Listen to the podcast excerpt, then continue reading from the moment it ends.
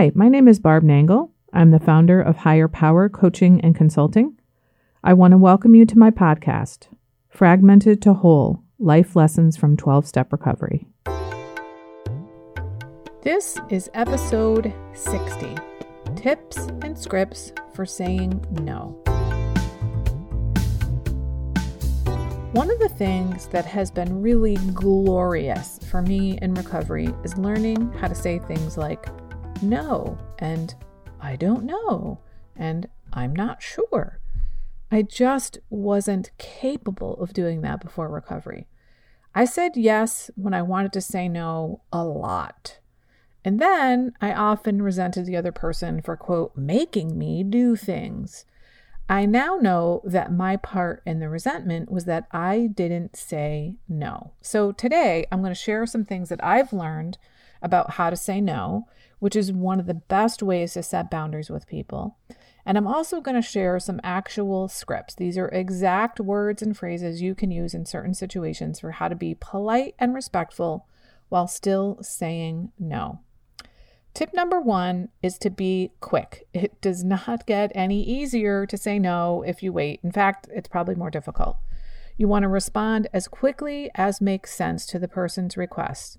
This shows that you are respectful of the other person and it's also going to give you peace of mind because it's done. I was always waiting for the right time to say no before recovery. And the night the, the right time never seemed to come. And I got all kinds of stressed out about what am I going to say? What are the words I'm going to say? How am I going to say it? What's going to be the right time? And I built up all this anxiety. Whereas if you just say, I'm afraid it's going to be no, and get it over with, then you have peace. So don't wait.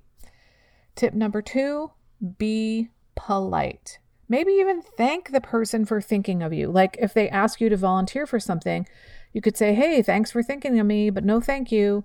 Uh, if it's appropriate, you could congratulate them. So, what if they maybe they invited you to the opening night of their show? You could say, Good for you. Congratulations. Thank you so much for inviting me. It's going to be no. Tip number three don't lie. This is what I did a lot before recovery. My people pleasing often took the form of me lying. Don't do that. Whatever you say, be truthful. If you can't be completely honest with someone, then don't say anything besides a kind no. There's no reason to lie.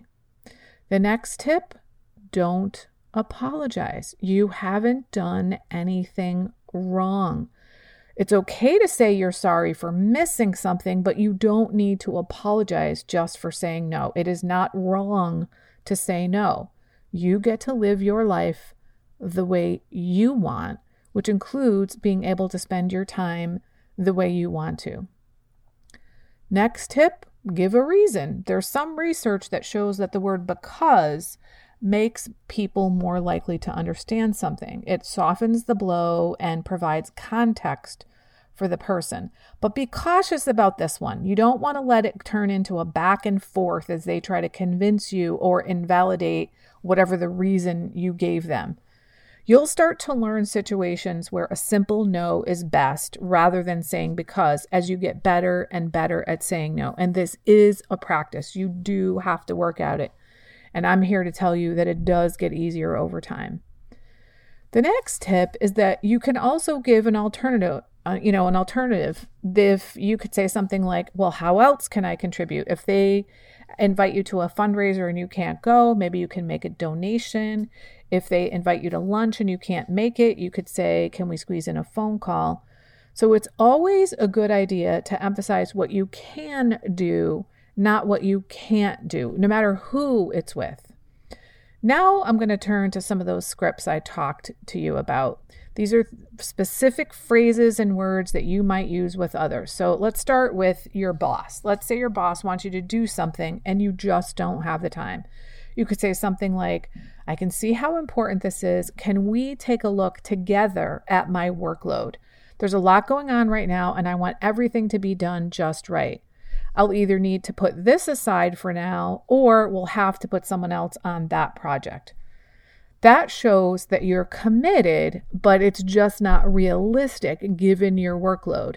You're being respectful of their request and of them by bringing them in on the decision about how to determine your priorities.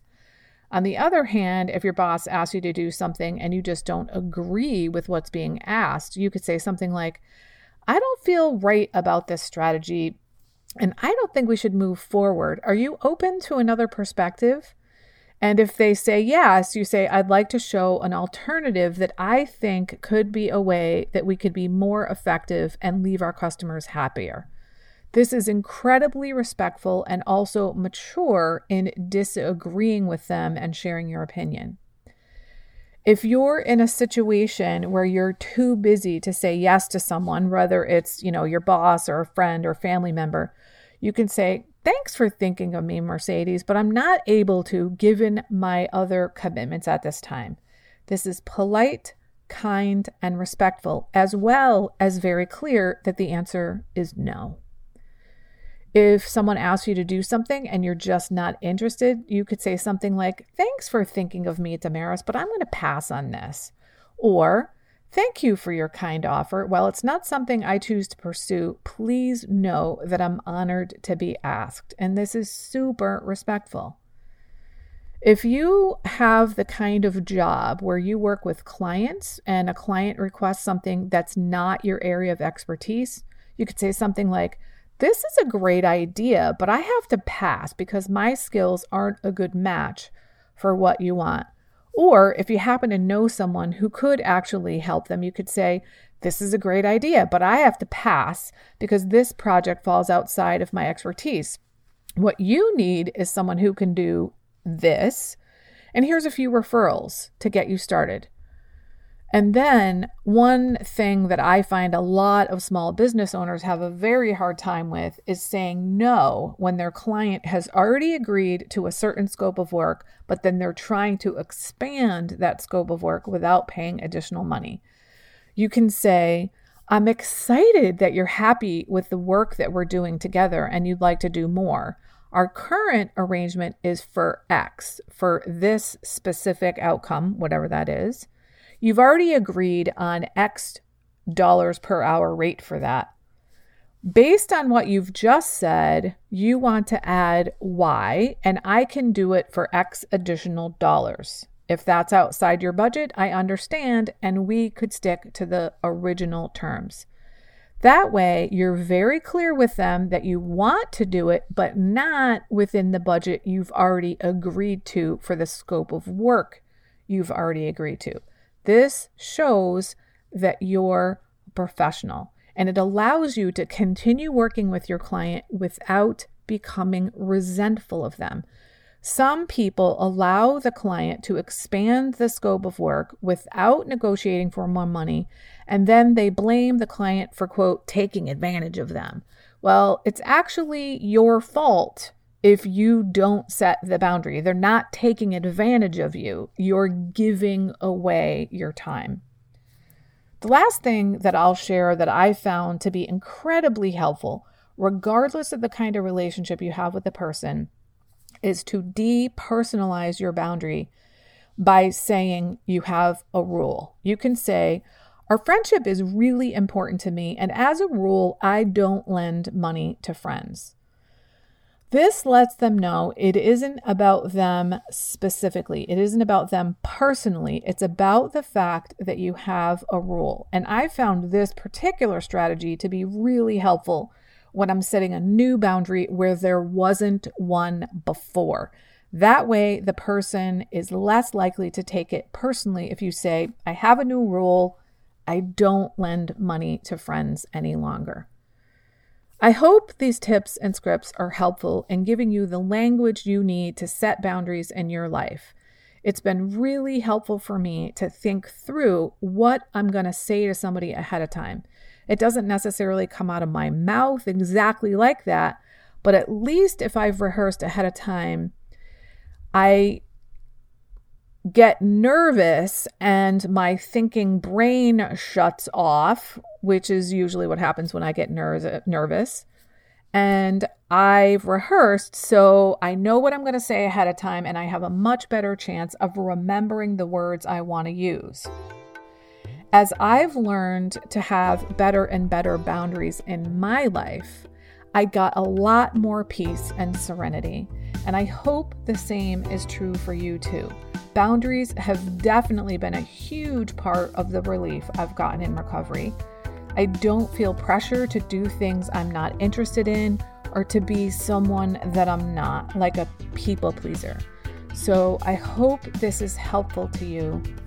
Be well, my friends. That's it for today. If you like what you've heard here, then you just might be interested in private coaching with me.